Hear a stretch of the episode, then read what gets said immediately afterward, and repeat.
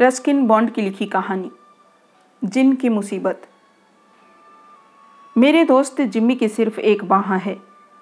उसने दूसरा हाथ तब खो दिया जब वह 25 साल का युवक था। उसके एक हाथ खो देने की कहानी पर विश्वास करना थोड़ा मुश्किल है, लेकिन मैं कसम खाता हूँ कि यह बिल्कुल सच है। जिम्मी एक जिन्न था और संभवतः अब भी है। अब एक जिन वास्तव में हमारी तरह इंसान नहीं होता। एक जिन दूसरी दुनिया का आत्मिक प्राणी होता है, जो जीवन भर के लिए एक इंसान का शरीर धारण कर लेता है। जिम्मी एक वास्तविक जिन था, और उसके पास जिन का उपहार था कि वह अपनी बाह को अपनी इच्छा के अनुसार लंबा कर पाने में सक्षम था। अधिकांश जिन अपनी बाह को 20 से 30 फीट तक लंबा कर देते हैं।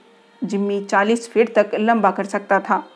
उसकी बाह आकाश में या दीवार के ऊपर या ज़मीन के साथ चल सकती थी। जैसे कि एक सुंदर लहराता हुआ सांप हो, मैंने उसे एक आम के पेड़ के नीचे फैला हुआ देखा। पेड़ के ऊपर से पके आम तोड़ने में खुद की सहायता करते हुए उसे आमों से प्यार था। वह एक जन्मजात भुक्खड़ था और शायद यह उसकी लोलुपता थी, जिसने उसे विलक्षण उपहारों का दुरुपयोग करने की ओर बढ़ाया था। हम उत्तर भारत के एक हिल स्टेशन पर स्थित स्कूल में साथ थे। जिम्मी विशेषकर बास्केटबॉल में अच्छा था। वह इतना समझदार था कि अपनी बाह को ज़्यादा लंबा नहीं करता था, क्योंकि वह नहीं चाहता था कि कोई और जाने कि वह एक जिन्न था। बॉक्सिंग रिंग में वह सामान्यतः अपनी लड़ाइयाँ जीत जाता था। उसके प्रतिद्वंदी उसकी अद्भुत पकड़ से कभी नहीं छूटते प्रतीत होते थे। वह उनके नाक पर मारना जारी रखता, जब तक कि वह रिंग से रक्त रंजित और बेसुध होकर लौट नहीं जाते थे। यह अर्धवार्षिक परीक्षा का समय था, जब मैं जिम्मी के राज से जा टकराया। हमें एल्जेब्रे का एक बहुत ही मुश्किल प्रश्न पत्र मिला था, लेकिन मैं सही उत्तर से कुछ पन्ने भरने में कामयाब रहा था। और अगले पृष्ठ पर आगे लिखने जा ही रहा था कि मैंने ध्यान दिया कि मेरी मेज पर किसी का हाथ है। पहले मुझे लगा कि यह परीक्षक का हाथ है, लेकिन जब मैंने ऊपर देखा, वहाँ मेरे अतिरिक्त कोई और नहीं था। क्या यह वह लड़का हो सकता था जो बिल्कुल मेरे पीछे बैठा था? नहीं, वह अपने प्रश्न पत्र में लीन था और उसका हाथ उसके पास था। उसी बीच बेंच पर से हाथ ने मेरी उत्तर पुस्तिका के पन्नों को पकड़ा और सावधानी से आगे बढ़ गया। उसके अवतरण का पीछा करते हुए मैंने पाया कि वह एक अद्भुत, लंबाई और लचीलेपन वाली बाह से जुड़ा है। वह चोरी से मेज के नीचे घूमा और फर्श पर रेंगता हुआ और यह सब करते हुए खुद को समेटता हुआ तब तक अपनी सामान्य लंबाई तक पहुँच गया था। इसका मालिक बेशक वही था। जो कभी अलजेब्रा में अच्छा नहीं था। मुझे मेरे उत्तर दूसरी बार लिखने पड़े, लेकिन परीक्षा के बाद मैं सीधा जिम्मी के पास गया। उससे कहा कि मुझे उसका खेल पसंद नहीं आया और उसका भांडा फोड़ कर देने की धमकी दी। उसने मुझसे अनुनय किया कि मैं यह बात किसी को नहीं जानने दूँ। आश्वासन दिया कि वह वास्तव में अपनी सहायता नहीं कर सकता था। और यह प्रस्ताव रखा कि जब भी मैं चाहूँगा, वह मेरी सेवा के लिए हाजिर रहेगा। जिम्मी के दोस्त के रूप में पाना मेरे लिए भी ललचाने वाला था, क्योंकि ज़ाहिर है कि अपनी लंबी पहुँच की वजह से वह बहुत उपयोगी होगा। मैं चोरी के पन्नों के मसले को भूलने के लिए सहमत हो गया और हम सबसे अच्छे दोस्त बन गए। मुझे यह जानने में ज़्यादा समय नहीं लगा कि जिम्मी का उपहार एक रचनात्मक सहायता से अधिक अवरोधक ही है। ऐसा इसलिए था कि जिम्मी के पास निम्न दर्जे का दिमाग था और वह यह नहीं जानता था कि अपनी शक्तियों का सही उपयोग कैसे करे। वह कदाचित ही तुच्छ चीज़ों से ऊपर उठ पाता था। वह अपनी लंबी बाह का उपयोग मिठाई की दुकान, कक्षा में छात्रावास में करता था और जब हमें सिनेमा देखने की अनुमति मिलती थी तो वह इसे हॉल के अंधेरे में इस्तेमाल करता। अब जिनके साथ यह समस्या है कि लंबे, काले बालों वाली स्त्रियाँ उनकी कमज़ोरी है। जितने लंबे और काले बाल हों जिन के लिए उतना बढ़िया है। और अगर जिन अपनी मन चाही स्त्री को बस में करने में कामयाब हुआ तो वह नष्ट होने लगती है। और उसकी सुंदरता का क्षय होने लगता है। उसका सब कुछ बर्बाद हो जाता है, सिर्फ़ सुंदर लंबे काले बालों के अलावा।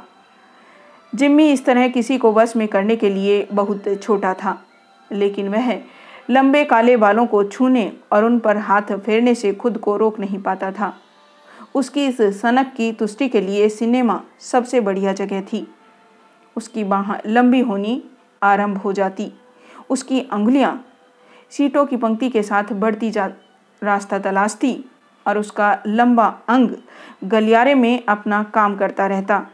जब तक उस सीट के पीछे नहीं पहुँच जाता, जहाँ उसकी प्रशंसा का पात्र बैठा होता। उसके साथ उसके काले बालों को बहुत ही कोमलता से सहलाते और अगर लड़की को कुछ महसूस होता और वह अपने चारों ओर देखती तो जिम्मी का हाथ सीट के पीछे गायब हो जाता और वहाँ सांप की केचुली की तरह पड़ा रहता, फिर से प्रहार करने के लिए। दो या तीन साल बाद कॉलेज में जिमी का पहला शिकार उसके ध्यानाकर्षण की वजह से मारा गया। वह अर्थशास्त्र की व्याख्याता थी। देखने में बहुत सुंदर नहीं थी, लेकिन उसके बाल काले और चमकदार लगभग उसके घुटनों तक पहुँचते थे।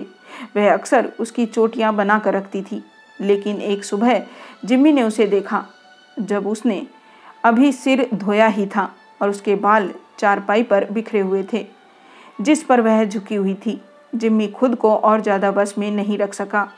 उसकी आत्मा, उसके व्यक्तित्व का मूल तत्व उस औरत के शरीर में घुस गया और अगले दिन वह व्याकुल बुखार सा महसूस करती हुई और उत्तेजित थी।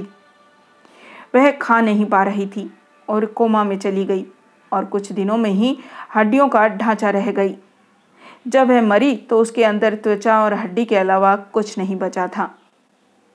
लेकिन उसके बालों ने अपना लुभावना रूप नहीं छोड़ा था। मैंने इस दुखद घटना के बाद जिम्मी को टालने के लिए बहुत दर्द झेला। मैं यह प्रमाणित नहीं कर सकता था कि वह उस स्त्री की दुखद मृत्यु का कारण है, लेकिन अपने हृदय में मैं इस बात के लिए निश्चित था। क्योंकि जिम्मी से मिलने के बाद मैं जिन के बारे में बहुत कुछ पढ़ चुका था, उनके तरीकों को जानता था। हमने कुछ सालों तक एक दूसरे को नहीं देखा और फिर पिछले साल पहाड़ों पर छुट्टियाँ बिताते हुए मैंने पाया कि हम दोनों एक ही होटल में ठहरे हुए हैं। मैं उसे नज़रअंदाज नहीं कर पाया और जब हमने कुछ बियर साथ में पी ली तो मुझे महसूस होने लगा कि शायद मैंने जिम्मी को गलत समझा है और वह एक गैर जिम्मेदार जिन्न नहीं है, जो मैंने समझ लिया था। शायद कॉलेज की व्याख्या था, किसी रहस्यमय रोग की वजह से मरी, जो सिर्फ़ कॉलेज की व्याख्याताओं पर ही आक्रमण करता था और जिम्मी का उससे कोई लेना देना नहीं था। हमने मुख्य व्यस्त सड़क के ठीक नीचे के एक घास के टीले पर दोपहर का भोजन और कुछ बोतल बियर पीने की सोची। दोपहर ढलने लगी थी और मैं बियर के प्रभाव की वजह से सो गया था। जब जागा तो पाया कि जिम्मी बहुत उत्तेजित दिख रहा था। क्या बात है? मैंने पूछा। वहाँ ऊपर, देवदार के पेड़ के नीचे, उसने कहा। सड़क के ठीक ऊपर। क्या तुम उन्हें देख नहीं सकते? मैं दो लड़कियों को देख रहा हूँ, मैंने कहा। तो क्या? वह जो बाएँ हैं क्या तुमने उसके बालों पर ध्यान नहीं दिया? हाँ वे बहुत लंबे और सुंदर हैं। और अब देखो, जिम्मी, बेहतर होगा कि तुम खुद पर नियंत्रण रखो। लेकिन उसका हाथ पहले ही नज़र से ओझल हो चुका था। उसकी बाह पहाड़ी के किनारे और सड़क के पार रेंग रही थी। मैंने देखा कि वह हाथ किन्हीं झाड़ियों से निकलकर और सावधानी से उस काले केसों वाली लड़की की ओर बढ़ रहा था। जिम्मी समय बिताने के अपने इस प्रिय कार्य में इतना व्यस्त था कि वह होर्न का बजाना भी नहीं सुन पाया। सड़क के मोड़ से एक तेज मर्सडीज बेंच ट्रक चला आ रहा था। जिम्मी ने ट्रक देखा, लेकिन उसके लिए समय नहीं बचा था कि वह अपनी बाह को खींचकर सामान्य कर लेता। वह सड़क की पूरी चौड़ाई पर पड़ा हुआ था।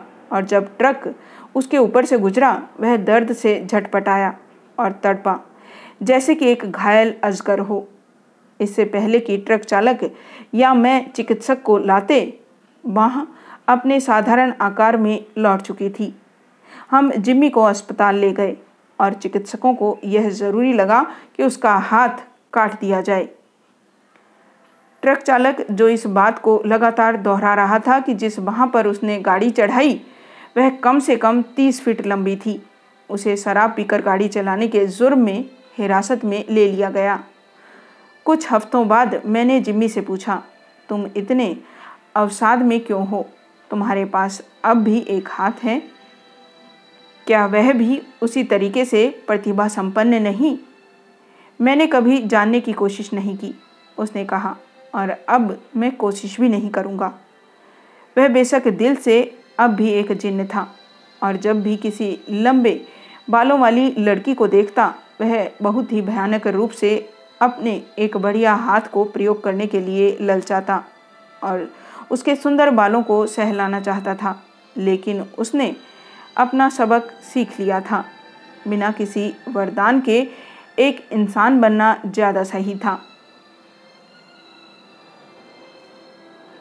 बनस्पत एक जिन या एक अति प्रतिभाशाली के जिसके पास कई उपहार हों।